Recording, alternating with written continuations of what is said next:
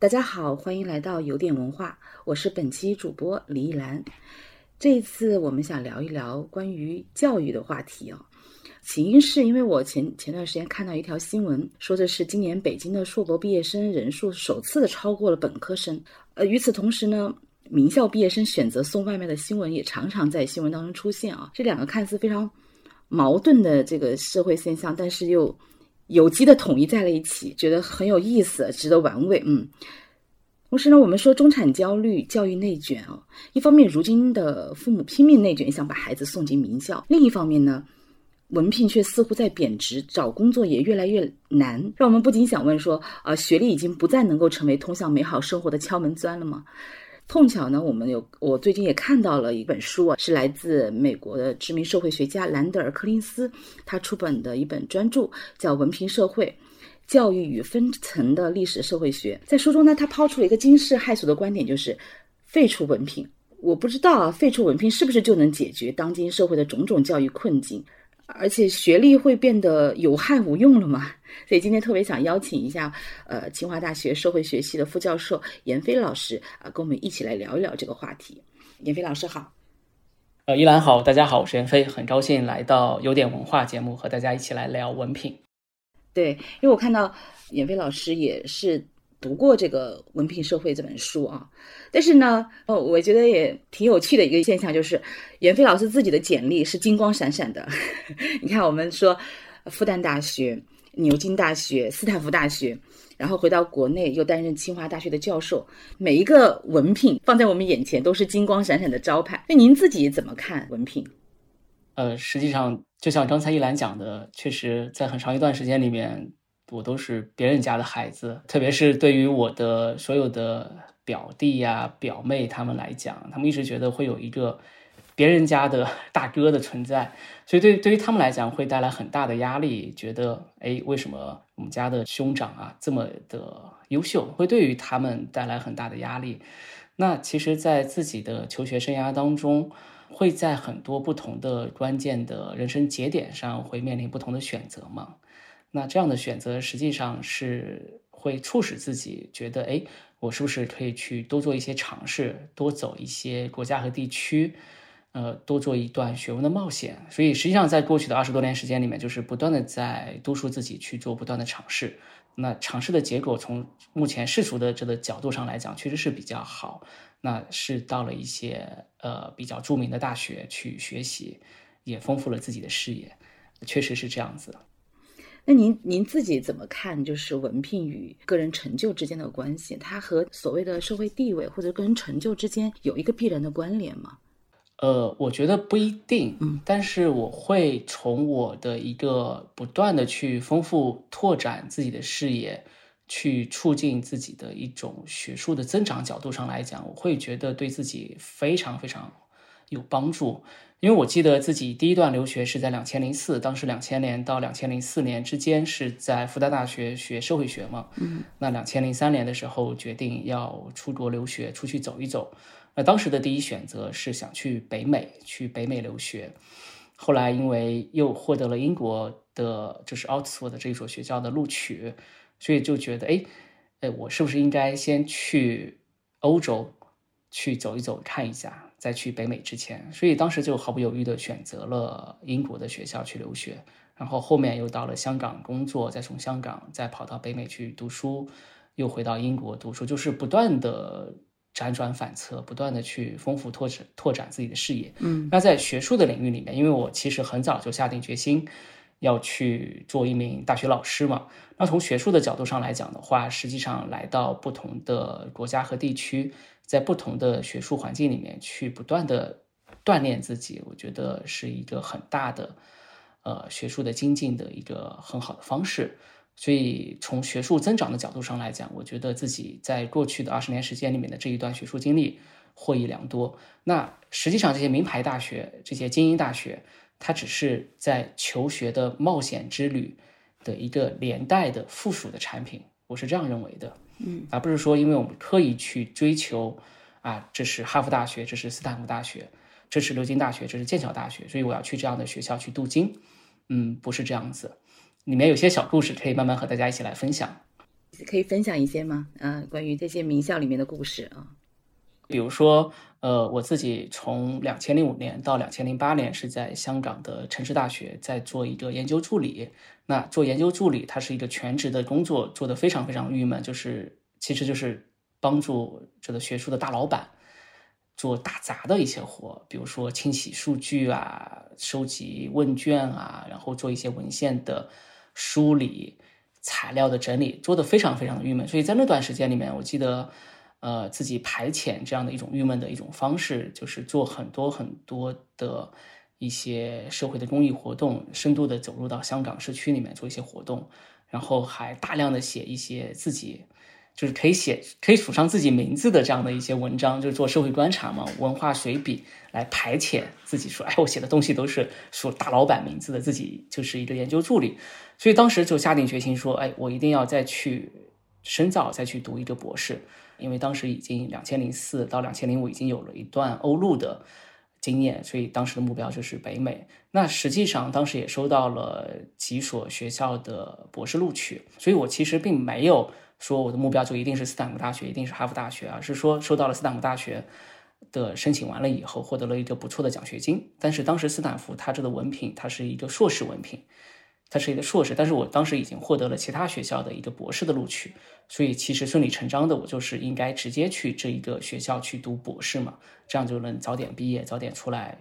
呃，去做老师了。但是当时有一天，我记得印象特别深，春天的时候，四月份左右的这样的一个时间，突然收到后来成为我导师的斯坦福大学一个叫安吉沃的中文名叫魏昂德教授发来的一封电邮，他是他他就是这个领域里面的大咖。大佬级别的人物，他突然发了封邮件给我，说他对我的材料特别感兴趣，强烈强烈推荐建议我来到斯坦福和他一起来学习。所以实际上我当时是有选择的，我可以选择到别的学校去直接读博士，也可以选择说，哎，放弃读博士的机会，来到斯坦福大学跟着欧阳德老师一起来做呃相关的一些学术研究。但是因为魏阳德老师他的学术的感染力、感召力是如此之强烈，所以我就毫不犹豫的放弃了其他的一些博士的选择，然后就继续跑到斯坦福来，就跑到斯坦福来继续来读第二个硕士。完了以后，继续跟着呃魏阳德老师在后面的学术生涯里面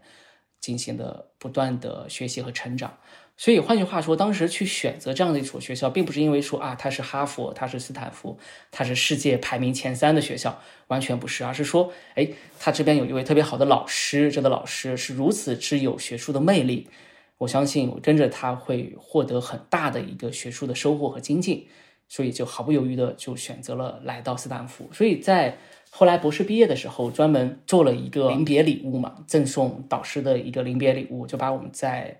呃，七八年以前，当时他给我发来的第一封邮件，我就把它打印出来，用这个框子把它裱起来，送给他。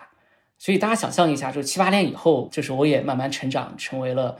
呃一名年轻的学者，然后导师就很开心嘛，然后就把当时的所有的学术的缘起，这个缘起的这点，把它打印出来。所以这个点其实就是来自于一个呃学术的神圣的一种召唤。而不是说啊，他这个斯坦福是名牌大学，我所以我要去，不是这样子。所以我觉得这一段其实，呃，对于我自己来讲，感触非常深，非常深。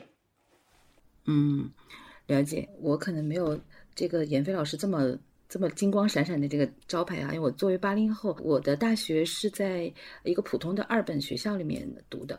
但是我就当时会觉得有一种焦虑，就觉得如果我是二本学生，比如说就像黄登老师在那个我的二本学生里面写的那样，很难去到一个大城市或者找到一份理想的工作。所以呢，就后来发愤图强，呃，研究生的时候呢，就读了一个很不错的这个大学的新闻系，后来到南方周末来工作啊，在外人看来还是不错的一个记者的这个职业。这个中间，我的这个成长的这个经历里面，文凭和我的拿到一个好的工作的 offer 还是有很强相关的。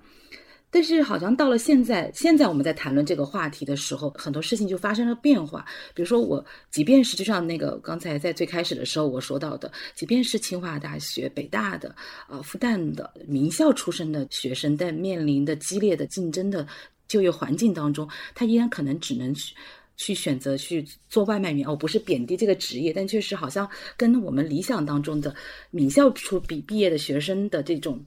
职业去向的这个落差是有一点大的。嗯，所以我不知道在严斌老师您的学生当中是什么样的情况呢？他们有跟您交流过他们的面临的这些焦虑和压力吗？对，在过去的七八年时间里面，因为我一直在清华大学任教嘛。就是可以感受到同学们不断增长的焦虑，是我自己也能感受到同学们一代又一代的年轻的这些同学们他们发生的变化。那比如说我刚刚来到清华大学任教的时候，真的是耳目一新的一种感觉，因为我会看到在清华大学社会学系当时的大三、大四的同学，他们做的选择是非常非常的多元。这个多元意味着他们有基本上很多同学选择留学，极少数同学选择保研。特别是留在本系保研，嗯，还有很多同学会根据自己的兴趣爱好去做自由的散发。所以，我们当时二零一五、二零一六年的时候，当时的社会学系的毕业生，他们有跑去做艺术策展的，就特别特别喜欢做艺术和社会相结合的做艺术策展。然后，当时还有去拍纪录片的，大家想象不到，就是他学了社会学去拍纪录片。对我自己在二十多年以前在复旦大学读社会学的时候，当时就觉得我们学社会学出来只能做社会调查、市场调查，不会去做这么发散的、自由的这样的一种职业的选择，做艺术策展、拍纪录片等等。哎，我觉得就耳目一新。还有同学特别喜欢话剧，他未来的志向就是说我要在话剧社去做自己的一些话剧相关的一些活动。所以，当我一五一六年当时回国加入到清华大学，看到这些学生他们的多元面向的选择的时候，就真的非常的欣喜。而且他们会和我们不断的讨论文学、讨论艺术、讨论社会的实践、讨论公共的介入等等。这是一五一六年的这样的一个情境。好，慢慢的、慢慢的时间到了二零二二、二零二三这样的一个时间点，对不对？我们会发现，在过去的两三年时间里面。整个我不知道其他的系的样本哈，还是讲我们社会学系会看到这些学社会学的同学的一个变化，会发现，首先第一，出国留学的比例大幅度的下降；第二是留在本系保研推免的学生的数量呈咪指数的增长，以至于以前推免保研的这个名额啊，都是用不满的。但是现在需要竞争到一比三、一比四的这样的一个竞争的状态，那这样的一种状态就意味着很多同学他们需要在大一、大二就开始不断的内卷，来提早卡位、卡这一个保送推免的这个名额，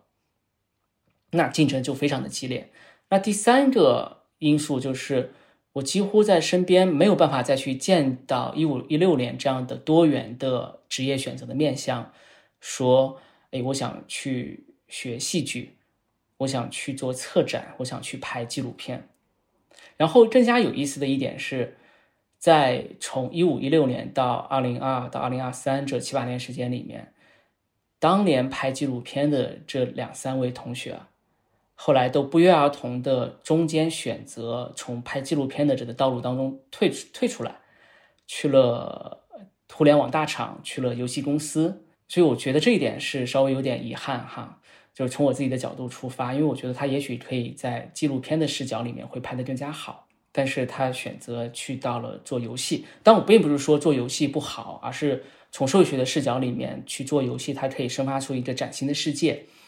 但是我会每天看到这一位，就是这这一位学生吧，他现在也是我的好朋友，因为他是一五一六年就毕业了，所以我会感受到他身上深深的焦虑，啊，这样的一种焦虑和他在做纪录片时候的焦虑是完全不一样的。因为做纪录片的时候的焦虑是想到我要怎么样把这个场景把它拍摄出来，这样的一种更加偏向于工作层面的焦虑，就是那种。工作层面的焦虑，但是现在在互联网大厂上班以后，他更多的焦虑是一种生活层面的职业导向上的一种焦虑，这两种不同类型的焦虑。那另外一方面，我会看到，至少从去年来看，我会看到有一些更加年轻的学生，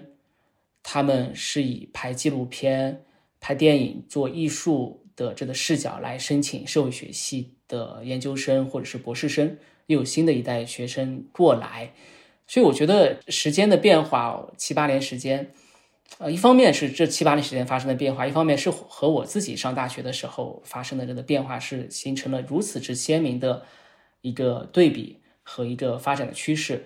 我不好说这样的一种趋势是今天年轻人整体的一个反应，但是我觉得它会是一个很小的样本，至少在人文社科领域里面，我们会看到，我们之前会觉得人文社科的学生会更加发散多元。有他们勇敢的冒险的精神，但是我会感受到今天的人文社科的学生，他们学习完了以后会更加，呃，归于世俗，更加去走向，呃，比较确定的、稳定的这样的一种职业的规划或者是人生的道路，我会有这样的一种感觉。是，就像这种艺术类的纪录片的。呃，就少了。我觉得它更多趋向于实用主义，或者更偏功利的，从现实的角度来考虑啊。其实我就觉得您的选择当时，我觉得也也挺有意思的，可能是另一个参考的样本。其实当时您在选社会学系的时候，那个时候社会学好像还不是像今天好像人人都在谈论的一个比较热门的一个学科。可能在复旦来讲，更热门的是新闻系啊，或者之类的。我当时报的是经济系。啊，然后我们寝室有一半报的是新闻，一半报的是经济，大家都没有上经济，没有上新闻，然后都滑落到了社会学。呃，这样子，对，就是您的当时在报考这个专业的时候，您的是目的是奔着什么样去的？就考量考量到他以后的跟您的未来的这个规划是相关联的，还是怎样？嗯，我我要诚实的交代一下，嗯，我没有想这么遥远。在二十多年以前高考填志愿的时候，因为当时就是觉得，哎，什么样的热门我就去报什么样的专业，所以当时经济学非常的热门，我就报了经济学。那很自然的，我的成绩和经经济学复旦的经济学的录取线差了好多分，但是正好是踩线踩到了复旦的录取线，所以就就有这样的运气可以进来，嗯。了解，就是，但是就是我有一种感觉，现在的学生好像身上少了呃一种松弛感。对对，我非常同意。就像您刚才讲到的，可能以前有很多人愿意去尝试、去冒险、去做纪录片、去去搞艺术，但是现在这些东西可能都退到后面了。生存的焦虑压上来，或者就业的焦虑压上来，种种的压力呃压上来之后，他的松弛感就消失了。在您的学生中间，是不是也是这样的问题？我觉得这一点是真的非常重要。大家想象一下，就是我自己上大学的时候，我是两千年上的大学，就九九年大学教育扩招嘛，然后很多的之前没有机会上大学的学生，他们都可以有机会来到城市里面上大学。嗯，那如果我们假设两千零四、两千零五、两千零六或者两千零八毕业的时候，你很容易在你上大学的这座城市里面扎根留下来。我记得我们当时大学毕业的时候有很多很多的机会，无论你是想从事经济金融，或者是说我们想从事自己想要选择的这一些职业，新闻啊，或者是媒体的报道，当时很多很多人去选择新闻媒体的报道，因为当时都是被我相信一兰也是被媒体的报道这样的一种嗯新闻这样的光打在脸上所深深的感染，是，所以就毫不犹豫的去选择新闻。那其实还有其他类似的一些行业、一些职业，大家都觉得非常有意思，都愿意去做。当时，呃，特别是在上海、北京、深圳这样的大城市，基本上一些大学集中的城市，你毕业以后选择的面向是非常的宽，而且你选择了这样的一个面向以后，你很容易的就可以凭借这样的一份薪水，在这一座城市里面扎根，买下人生的第一套房。然后就慢慢的、慢慢的晋升为城市的一个新的中产阶层，进入到这一个层级当中去。无论你是来自于小城市、来自于小镇、来自于乡村，但是在两千零四到二零一零这一个阶段里面啊，我们都可以通过自己的奋斗，说我努力的去奋斗。我通过自己的这样的一个选择，第一，市场上有很多的选择可以让我们去选择；第二，我通过这样的选择，通过自己的奋斗，可以在城市里面扎根下来，慢慢的看到我的付出是有回报，有了自己的小家，有了人生的第一辆车，慢慢的进入到一个城市的中产的轨迹当中来。今天的年轻的一代会面临非常非常巨大的焦虑。那这样的焦虑当然是一种世俗层面上的焦虑。我有我有一位博士生，有一次吃饭的时候就和我讲说：“严老师，我在考虑要不要博士生毕业以后留在北京。”我当然希望他，他是非常优秀的一个学生，学术做得非常强，留在北京，我相信对于他的学术的发展会很有帮助。但是他就明确的说，如果我留在北京，就意味着我即便掏空六个口袋，就是他和他的男朋友两家老人，再加他们两个六个口袋都掏空，我也没有办法凑齐一个北京的首付。那这样的生活压力太大了，那那我那我怎么办？那在北京会看到大量的，无论是北大、清华还是其他学校。那我毕业以后，当然首选的是有编制的事业单位，对吧？那有编制的事业单位，也许意味着未来有可能是就是福利的分房，因为在北京还会继续有单位分房这样的一件事情存在，所以他会更多的往有编制的、有进京指标的，也许未来可以解决孩子上学的、有单位的福利分房、有单位的幼儿园这样的一些。稳定的体制里面的工作去套。好，如果我在最终的这一个求职端是往这这这些领域里面去套，那我之前所梦想的这些艺术啊、这些电影啊、这些纪录片啊、戏剧啊，所有热爱的东西，我是不是应该都放在一边，反而去转向一个更加务实的东西？那比如说我未来留学，那留学一方面是有巨大的一个经济的成本，因为。我印象非常深，我当时两千零四第一段留学的时候是有奖学金的，一年的硕士，英国的一年的硕士还有奖学金。现在是完全不敢想象。我到两千零八年去北美去读研究生的时候，当时还给了我一个冠名的全额的奖学金。第二段硕士的时候，冠名的全额的奖学金。就是完全不用担心学习上有任何的压力，在海海外留学。那今天你去海外留学，基本上硕士都是意味着没有奖学金的，那就意味着你父母要掏空很多的钱，你就不得不去考虑你的经济成本和以及潜在的一个机会成本的转换，并且，即便我海外留学回来以后，比如说现在大家都在说啊，哥伦比亚大学或者是其他的一些所谓的藤校一年的硕士回来以后，发现哎，很多都是这样的一年的硕士回来。镀了一层金回来，那回来以后找工作还是面临着一个巨大的压力。那我是不是应该把这样的选择就干脆就在大四毕业的时候就前置，说我一步到位，进入到一个相对来讲比较稳定的这个人生的框架道路当中去？那保研当然是一个非常稳定的途径，意味着你未来三年时间不用去担心工作，并且意味着三年以后你再去找工作的时候，你是有一个研究生的文凭，而且是一个名牌大学的。研究生的文凭，因为我们提到文凭嘛，那这个文凭也许就意味着你会在考公事业单位求职的过程当中会增加自己的筹码，所以很多东西在进行一个考量的时候，我们也许就会不自觉的、潜意识的放弃自己内心所热爱的东西，然后去追求一个更加务实的一个未来。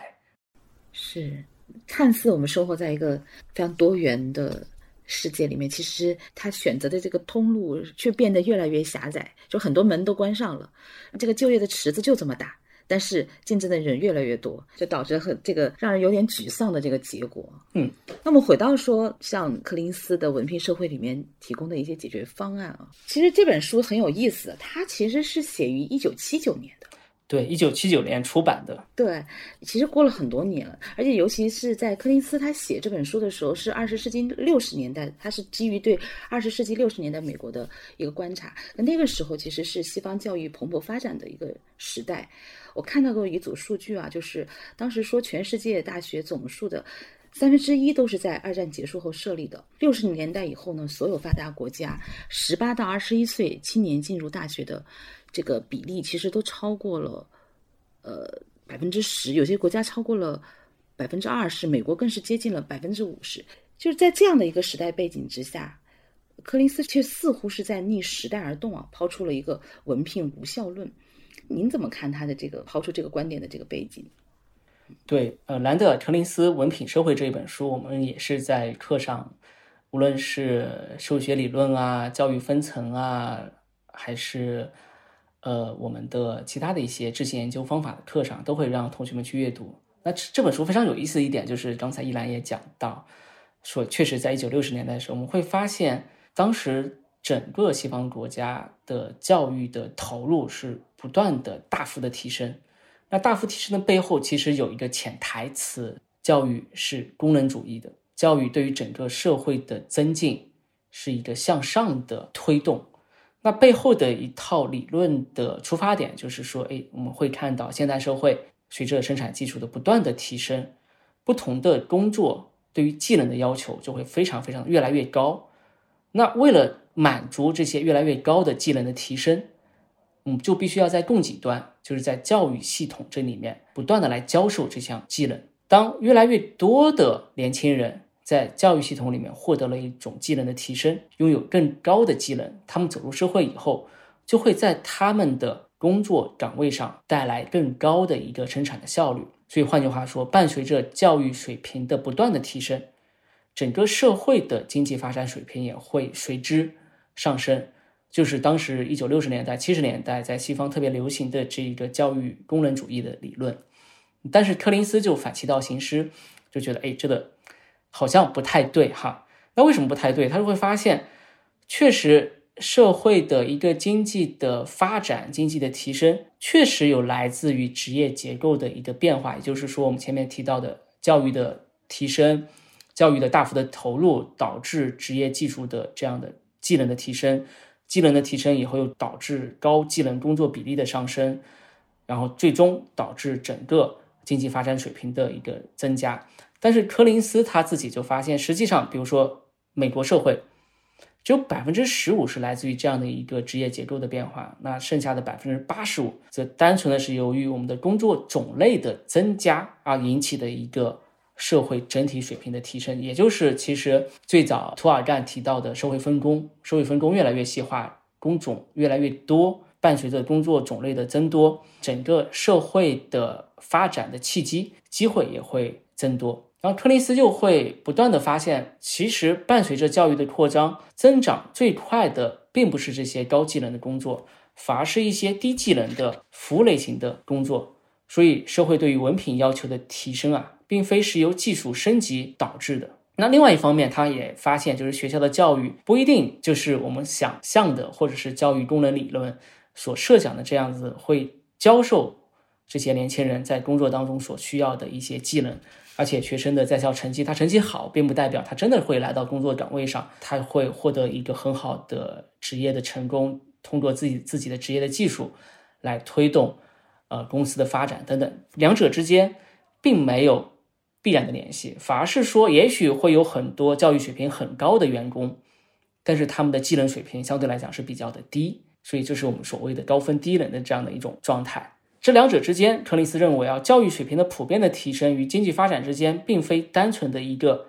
线性的关系，因为它已经不是一个就是大众扫盲的阶段，说大众识字率上升以后，经济就会发展。我们大家都知道，经济学里面人力资本的投入 （human capital input）。人力资本的投入当然会导致经济的增长，但是大部分呢还是提在存在就是处在这个大众识字率、大众扫盲的这个阶段，大众识字率上升了以后，经济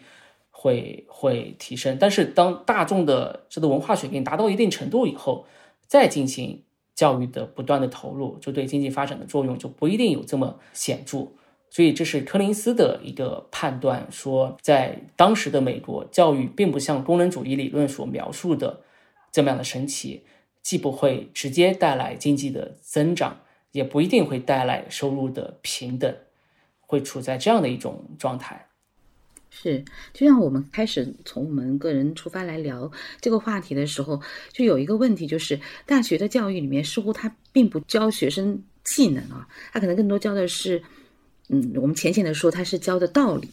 啊。那么如果这样比起来的话，似乎职业教育是更实用的。我们从实用的角度来讲的话，就是因为它实实在在的，比如说，我就教了教了木工，我教了你厨师，我教了你美发，我教了你如何去修电脑，或者如何对成为一些就拥有一技之长。但是高校似乎在这个实用性上面，呃，跟职业教育比起来，就会嗯欠缺了一些。我不知道这样说准确吗？您您觉得这是不是其实高校名有些名校在中间其实有它的委屈？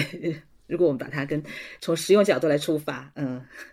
从实用主义的角度来说，好像是挺有道理的。但是我其实不太同意哈。我前段时间一直在追一部美剧，叫《塔萨 King》图尔萨王史泰龙爷爷 他演的一部美剧。那在这部美剧里面，具体的故事情节就不用多讲哈，大家可以去网上去搜一下。那其实不重要，故事情节不重要，而是说，呃，史泰龙爷爷演的这一个人物哈，然后他聘用聘用了。一个当地的黑人做他的司机，那他一直鼓励这一个黑人，尽尽管他在做自己的司机，做他的私人的保镖这样的一种类型小弟，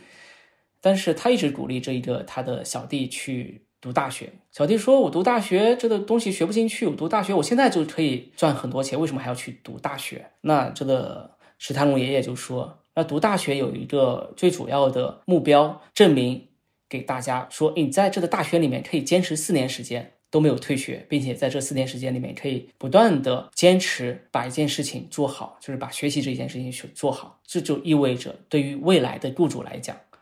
你做了一件非常了不起的事情。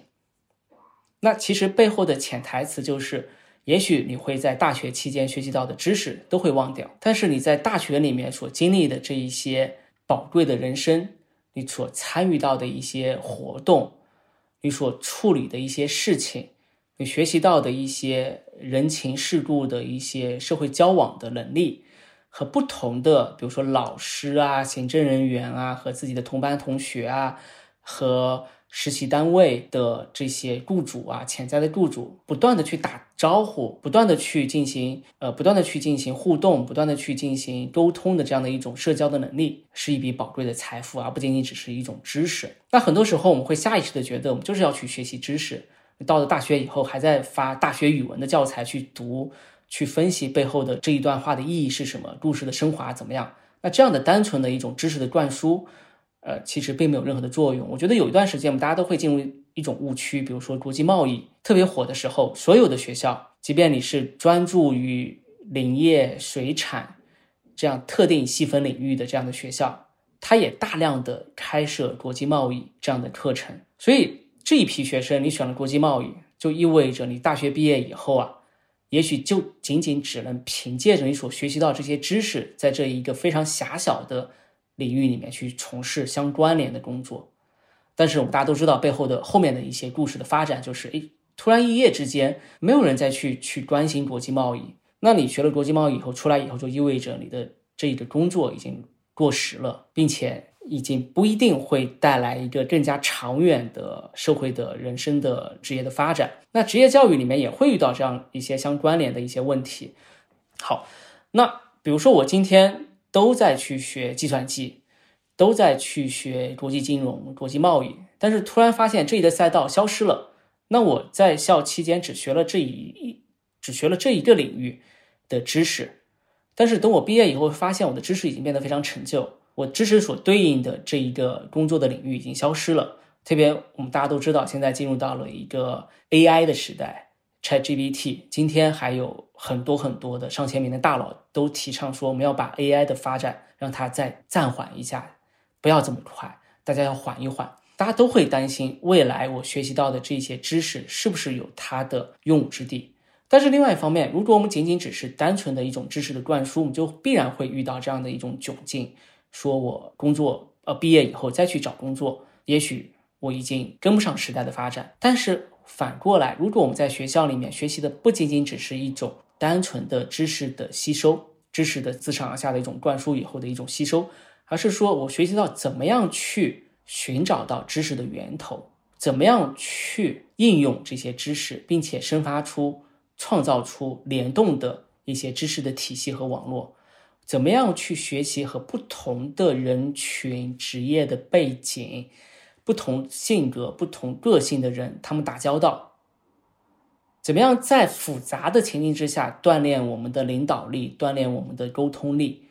锻炼我们的情商，甚至是说，在大学的四年期间，怎么样去处理爱情？我失恋了以后怎么办？我和我的好朋友在一起的时候，我和我的恋人在一起的时候吵架了以后怎么办？我怎么样去处理和恋人的父母之间的关系？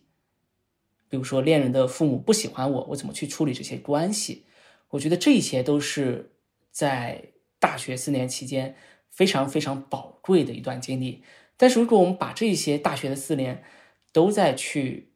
简单的进行一种绝对化的知识的吸收、灌输下来的知识死记硬背去吸收，那我觉得其实就有点本末倒置，往往会出现这样的一种窘境：说，哎，我大学四年学了以后，好像什么东西都没学到嘛。那什么东西都没学到，我会认为在我们今天的很多很多的一些学校里面都会遇到这样的问题，就还是在大学阶段依旧延续着我们高中阶段、我们初中阶段这样的一种自上而下的知识的灌输。那这样的一种知识灌输，就必然会导致这一些大学生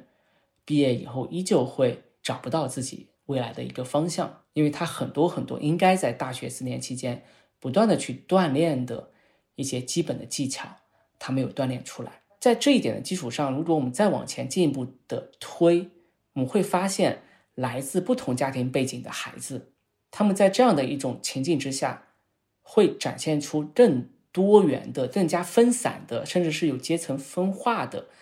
这样的一种人生的道路。那这句话要怎么去理解？就是说，我们大家都知道，也许在这所大学里面，它就是一个简单的知识的灌输。好，现在我们有两类不同的学生，一类是来自于中产家庭的孩子，一类就是我们所谓的矫正做题家，来自家庭背景出身不是特别好的孩子，在这所大学里面都是这样的一个知识的灌输，在知识灌输下面的话，也许对这一个来自家庭背景不是特别好的孩子，他会非常的适应，他会觉得，哎，我在中学阶段我就是这样学习升上来的，考上来的，好，到了大学阶段，我继续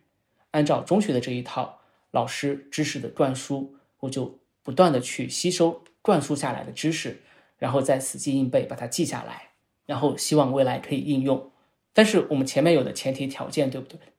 我们会发现，哎，也许我们大学期间学习到的知识，到了我们大学毕业以后，这个领域它就关闭了。所以我前面学习得到的这些知识，到了大学毕业的时候，它就没有用了。而我在大学整个大学四年期间，我都。都，我都仅仅只是在不断的学习知识，让自己不断的去把这些知识往我的这个大脑里面不断的填塞、填充，所以以至于大学毕业四年以后，我只有这些知识，但是我其他的一些人情世故的社交能力啊、领导力啊、沟通力啊、连接力啊，这些我都没有去锻炼，也没有经过社会的实践，所以大学毕业以后我一筹莫展。但是我们再来看一下这一个来自中产。阶层家庭的孩子，老师还是在进行知识的灌输，但是他会觉得这些知识灌输的东西好像没有用嘛？我到网上百度一下，或者用 ChatGPT 直接跑一下，这个答案就出来了。所以当老师在灌输知识的时候，他心不在焉的在做一些别的事情，他会去做社团，然后他会做社会实践，他会不断的去寻找潜在的一些实习的机会。甚至动员他父母的这样的一个关系和背景，甚至他知道怎么样和老师去打交道，利用老师的 office hour，就是办公时间，来到老师的办公室和老师唠嗑聊天，甚至他的父母会请老师一起出来吃饭。但是对于一个来自家庭背景不好的这样的一个学生孩子来讲，他也许就觉得老师在课堂上这样的一种知识的灌输是非常正确的，我就是要把老师。灌输的一二三四五，不断的消化吸收，所以它就会慢慢的形成了一个分野。那这样的一个分野，其实在很多的学术著作里面都有淋漓尽致的一种展现。我们今天在讨论兰德尔特林斯的文凭社会，但是我们刚才提到的这样的一种来自不同阶层的学生在大学阶段的学习的经历和遭遇的分野，比如说有一个叫可汗的普林斯顿大学的教授写了一本书叫《特权》。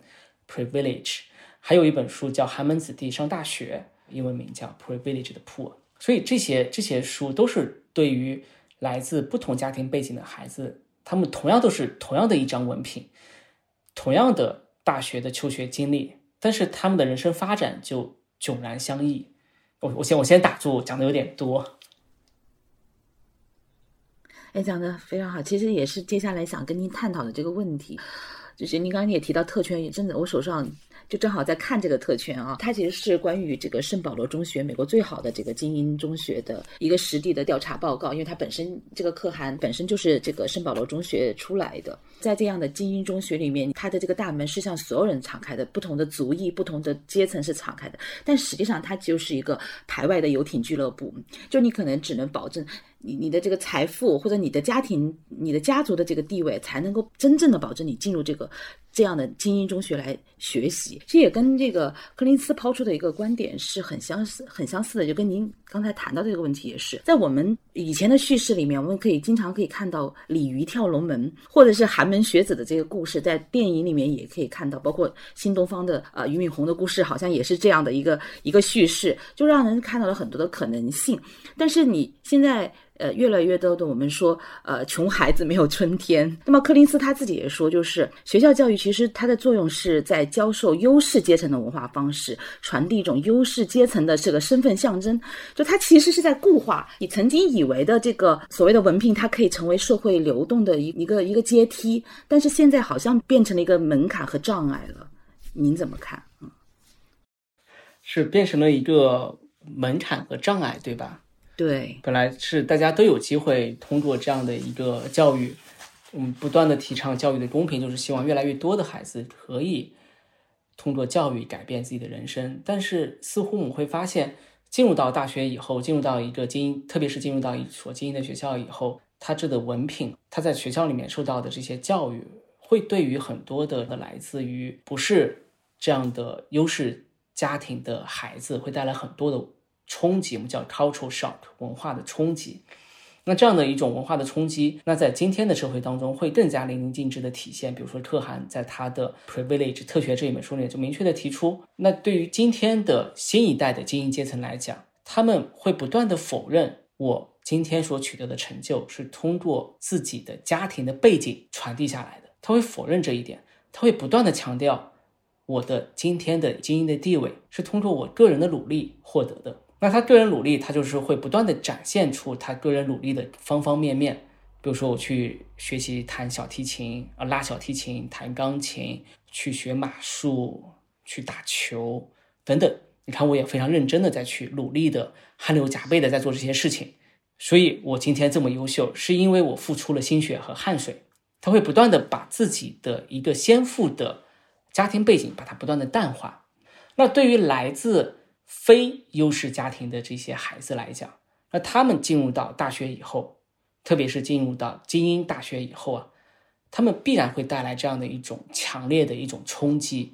会看到来自优势家庭的孩子，他们的视野、他们的社交能力、他们的打招呼的一种方式，都和自己之前所展现出来的是完全不一样的。展现出来的完全不一样以后，他就会产生很多的一种心理的这样的一种感觉，一种。不断的更加内向化、封闭化自己的一种郁结，在觉得哎，我之前的这样的一种奋斗啊，之前的努力是不是努力错了方向？我这么努力了，但是你看人家也在努力，因为现在精英阶层也是不断的在强化自己，也在努力。你看人家也在努力，那我的努力怎么样努力都达不到别人努力的一半的效果，再这么努力有用吗？所以他即便在这样的一所精英学校里面，他会不断的自卑，不断的封闭自己，他会觉得文凭，他这样的一个文凭变成了一种非常沉重的、厚重的一种负担，会不断的变成了一个枷锁，让这一批的孩子负重前行，甚至有一些孩子会出现很大的一个心理的障碍。所以我会看到，无论是兰德尔·柯林斯还是可汗，在他们书里面所展现的这些情境，在很多的。学校里面都会出现这样的一种状态。嗯，之前有一个很热门的这个非虚构作品叫《当你像鸟飞往你的山》，就是 Educated。那个作者他他其实就是呃出身寒门，他靠考大学呃或者说一纸文凭就摆脱了家庭的枷锁，最后成功的实现了一个嗯所谓的阶层跃升。这样的故事被今天的人看来就觉得很像一个童话故事，有很失真的这个成分在。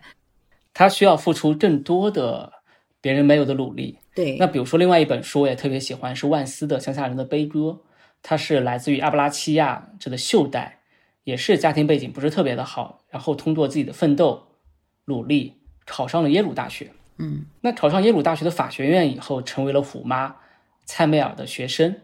所以他在耶鲁大学法学院就特别不自在。进去以后，就比如说参加这样的一个 reception，参加一个招待会，矗立在那边，就你不知道怎么办，就恨不得有有一个地洞去钻进去，因为你会发现周围的人都在笑谈风生，谈笑风生，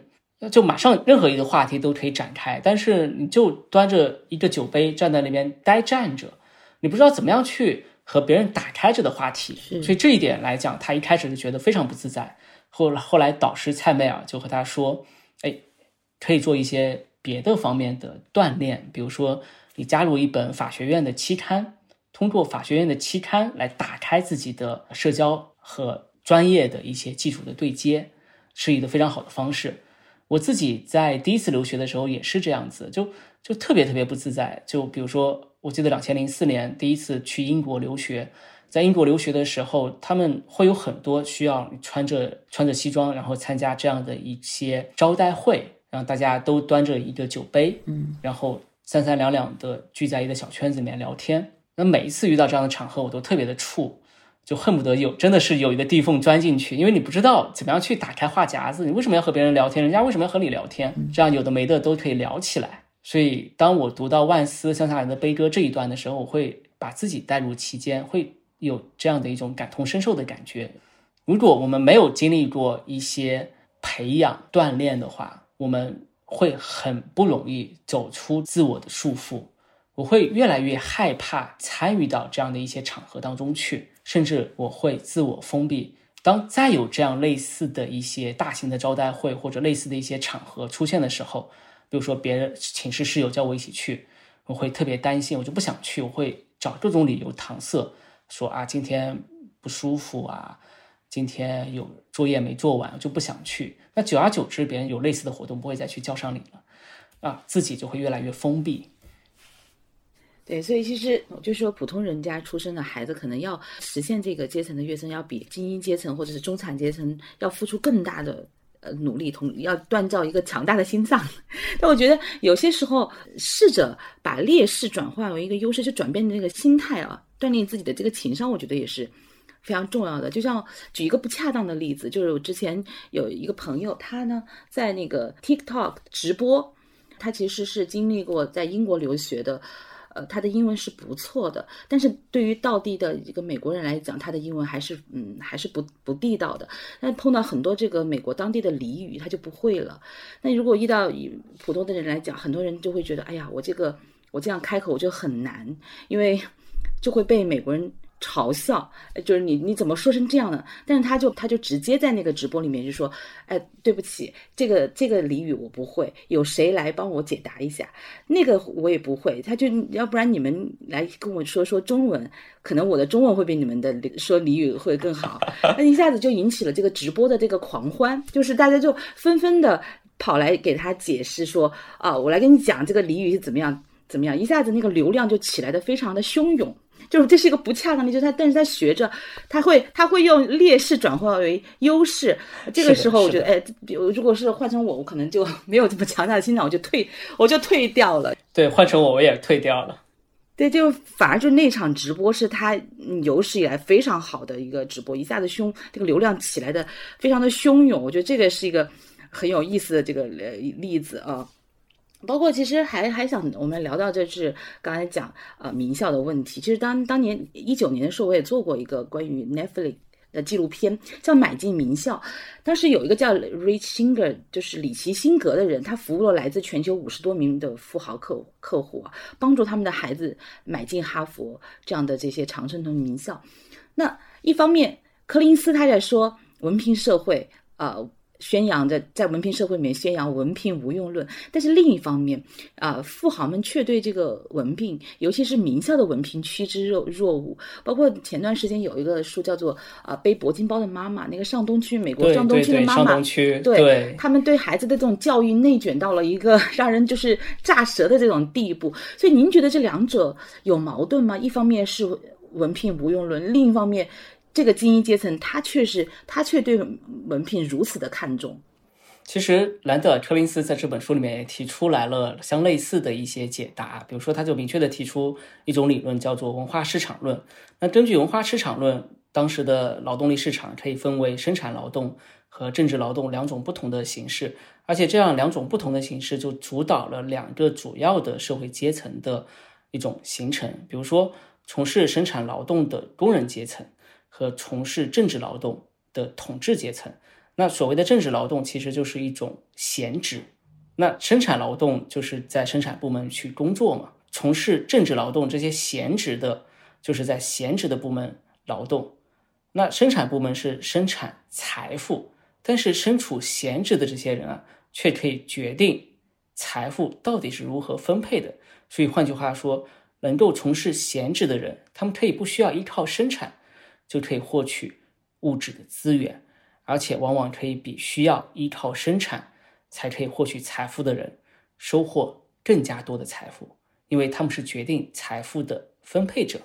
所以换句话说，为什么要去精英学校去获得一个精英的文凭？就是希望，哎，我获得这一个文凭以后啊，我是进入到一个从事政治劳动闲职的阶层当中去，来分配财富，而不是说我们来生产财富。那在这样的一种阶层的分野之下，文凭就变成了一种可以衡量的价值单位，大家都去来追求这样的一种价值单位，并且追求的这个文凭啊，越高阶、越精英的文凭，愈加有它的可变现的价值。它就变成了一个硬通货，只有成功的获得精英大学的文凭的人，才更加有机会从事闲职，获得更好的社会的认可、社会的声望，甚至是一个私密的网络圈。那另外一本书啊，也是特别有意思，就是叫做英文名叫《Pedigree》，中文名翻译成叫“出身”。呃，后面还有个副标题，其实其实讲的故事也是非常类似，就是说华尔街的这些最顶级的呃投资银行或者是咨询公司，特别喜欢到最顶级的藤校去招聘。那最顶级藤校的这些毕业生也特别特别喜欢把简历投给华尔街最顶级的这些咨询公司和投资银行，所以两者之间互相连接在一起。那换句话说，这个游戏就是变成一个非常封闭的小圈子的游戏。如果你不是精英学校的精英文凭，你就没有办法进入到精英阶层，这里的精英的工作岗位上，彼此之间就是互相的连带在一起。所以换句话说，拥有一个精英的文凭，不是说拥有了高深的知识，而是说凭借着这一个精英的文凭，我可以更好的进入到一个圈层当中去，获得更多的财富累积的资本，获得更高阶的私密的人脉小圈子。同时获得更为广泛的社会地位的一种赞誉，嗯，所以对于这些富豪们来讲，就非常渴望一个精英的文凭。但另外一方面会特别有意思，北美的现象是这样子，就是并不是越有钱你越有可能把孩子送到精英的学校，因为精英的学校会对于暴发户说：“哎，不行不行，你这是暴发户，你的财富啊，光有钱不行。”嗯，是。光有钱是不行的，你必须要有一个家族的声望的脉络，不断的延续下去。不仅要有钱，而且还要有一个家族的 legacy 在背后。所以很多心腹的，哎，觉得我想花钱把孩子送进去。你花钱把孩子送进去以后啊，他其实，在这些有他的家族的 legacy 的这些精英阶层里面，你还是小圈子外的人。对他就是有鄙视链的底，他在鄙视链的底端。对，他在鄙视链的底端里面。哎，但是心腹阶层他不管，觉得哎特别有面子，还是要送进去。但是送进去以后，孩子就会遭遇很大的压力，不是真不是有钱就能解决问题。所以这也是为什么我是一个妈妈，我也渴望有一个白金包，这个耶鲁人类学的老师，化身为对一个拥有白金包的，跑到纽约上东区居住的一个妈妈做人类学的田野观察。你不是说买了一只铂金包就可以跻身上层？他这个上层的游戏规则，精英的游戏规则有他自己的一套圈层的文化，所以对于很多富豪们来讲，他们都觉得，哎，我特别希望可以未来继续从事兼职，继续来掌控财富的分配，这样。嗯，那么像柯林斯他。其实是在这里面，你在这本书里面一个很重要的观点，就是他在最后抛出了说，我要彻底的废除文凭。在您看来，就是废除了文凭，我们刚才讨论的这些问题就解决了吗？或者说，废除文凭这一条路可行吗？行得通吗？其实我自己在读兰德尔·柯林斯这本书的时候，当柯林斯提出要废除文凭的时候，我觉得也会打上一个深深的问号，因为对于柯林斯来讲，他是觉得要彻底的废除文凭制度，才可以出现真正的重大的教育的变革，而且只有当文凭被废除以后，人们进入各种职业角色也就不会受到文凭门槛的限制，并且工作机会就会向每一个人，因为大家都没有文凭了嘛，工作机会就就会向每一个人不断的展开。那展开以后，每个人又会反过来说，既然没有了文凭，我们不仅是在学校里面学习知识，我们也是在工作当中不断的来学习各种技能。之前我们提到的这样的生产性的劳动和政治性劳动之间的界限也会被不断的打破。但是确实，我觉得如果我们简单的说把文凭废除以后就可以解决这样的一种社会危机。我觉得这样的构想不仅是在六十年代会觉得过于理想化，我们今天也会觉得过于理想化。因为废除文凭所涉及到的不仅是教育层面的变革，而且是在社会的政治的、经济的、文化的层面都会牵涉到很多非常庞大的一种变革。比如说，它可能会涉及到对于社会职业分工和组织形式要进行全面的重整。对于我们今天所讨论的收入分配体制和它背后的一些原则，以及社会的不同的话语、利益的分配等等，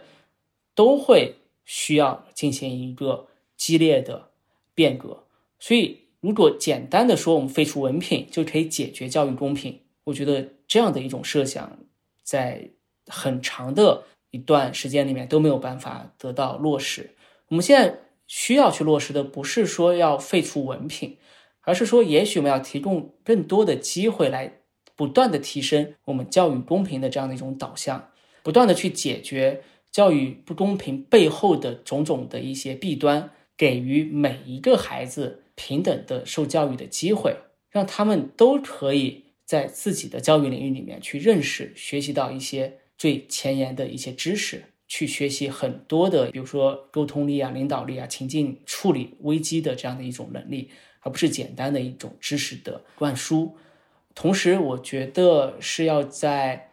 我们的整个教育的体系里面，要把我们的触角，要把要把我们的这个这个天平啊，更加倾斜向弱势的一些群体，或者是一些非优势阶层的这些孩子的身上，给给予他们更多的一些关心。那这个关心不仅仅是说，哎，我们要发钱，或者是给他们一个上学的机会，发一个指标，发一笔补助金。我们就觉得这个问题得到解决了，不是这么简单的，而是说我们要在他人生成长的每一个层面里面，都不断的去提供相应的一些关注和帮扶，这样子的话，他们才会在内心深处感受到说，哎，我们是平等的去接受这样的一个教育体系的灌输。我觉得这一点是非常重要的。是，所以您刚刚。提到说教育公平这个，我觉得也是特别有感触。就是其实其实啊，现在国家也在做很多的努力，比如说对于一些呃偏远地区的学生提供这个远程的线上线上教育啊，包括在那个学校里面民办学校的摇号，我觉得在一定程度上，它就是在想说降低这个精英的门槛，让那个更多的孩子有一个公平竞争的一个机会。我觉得这是呃好事儿啊。那其实又回到我们最开始。这个聊天的这个原点，就在面临着如此激烈的就业的压力、竞争的压力之下，名校出身的学生也不得不可能去到外卖员的一个焦灼的这个环境和状态之下，您作为他们的老师，想对他们说点什么吗？嗯，或怎么样才能够缓解他们的焦虑？在片刻吧，可能在此刻能够有拥有一一一定的这个松弛感。我我我觉得有一点是非常的重要，就是一定要非常的清醒，要不断的更新自己的知识体系，然后做更多的连接，就是清醒、更新和连接。那清醒的意思就是说，要知道自己的能力范围在什么地方，我可以做到什么样的事情，我不可以做到什么样的事情。我我不觉得送外卖是一件丢人的事情，我觉得。在每一个在就每个人啊，在自己的人生阶段都会遭遇到一个人生的低谷低潮期，但是当我们在这样的低潮期里面，应该怎么办？怎么样去更好的、清醒的认识到自己的能力，同时做出更多的一些知识层面的一些更新？我自己最苦闷的时候。也会，比如说我在我记得印象特别深，我在香港两千零五、两千零六、两千零七的时候，因为为了留在香港嘛，所以当时薪资待遇非常的低，有一段时间不得不接受降薪，因为当时的这个大学里面的老师嘛，就是聘用我做他研究助理的这个老师，然后他手上的研究经费变少了，他就可以支付我的薪酬就会大幅度的降低。大幅度降低以后，当时就是在香港一个比较贫穷的一个区域里面租的房子，当时租金特别特别便宜，一间没有太阳的小房间里面，然后在这里面待着，待了挺长时间的，所以也非常心情非常苦闷。大家可以想象这样的画面哈，我自己在很多的访谈采访当中也有描述过，但是你心里面还是对这样的一个事情有期盼，可以看到。说，我希望通过自己的努力，我可以让自己变得更加的强大，我可以来从当下的一种生活的状态当中解脱出来，并且我通过自己的努力，我读书，我写作，然后我去通过发表来获得一些额外的一些收入，然后不断的明确自己未来的一个方向，在自己的能力的范围里面做出小小的提升，然后同时在更新的这个层面里面，就是更新自自己的知识体系。然后，这个知识体系不仅是在本专业的一个知识体系，还有其他的相关联的一些知识体系。然后更新自己的社会网络的圈子，不是说把自己就宅在这个小房间里面不出来了，而是说，也许我就会不断去尝试，哎，跳脱出来，走出来，努力的去看一下这样子，然后做出更多的连接，就是和不同的圈层的人去打交道。我觉得最主最主要的一点是，即便我们今天。当下处在一个人生的谷底，但是我们并没有自我放弃，并没有把自己的这个心门把它关上，说：“哎，我就是这样子，我就接受了我这辈子是这样子的，我接受了我，我确实没有办法去跳脱出来，接受了自己不断的就沉沦沉沦下去，不再做知识的更新等等。那我觉得这样子的话，就意味着你会丧失更多的一些潜在的可能性和机会。所以很多时候我会一直。觉得机会是留给有准备的这些人，那这样的有准备就意味着我们不仅是在知识技能层面有所准备，在心理、心灵层面也要有所准备，而不是说就自我封闭、自我把这个大门就关关闭起来，不再和外人接触，不再和外面的世界接触，还是要打开自己。是，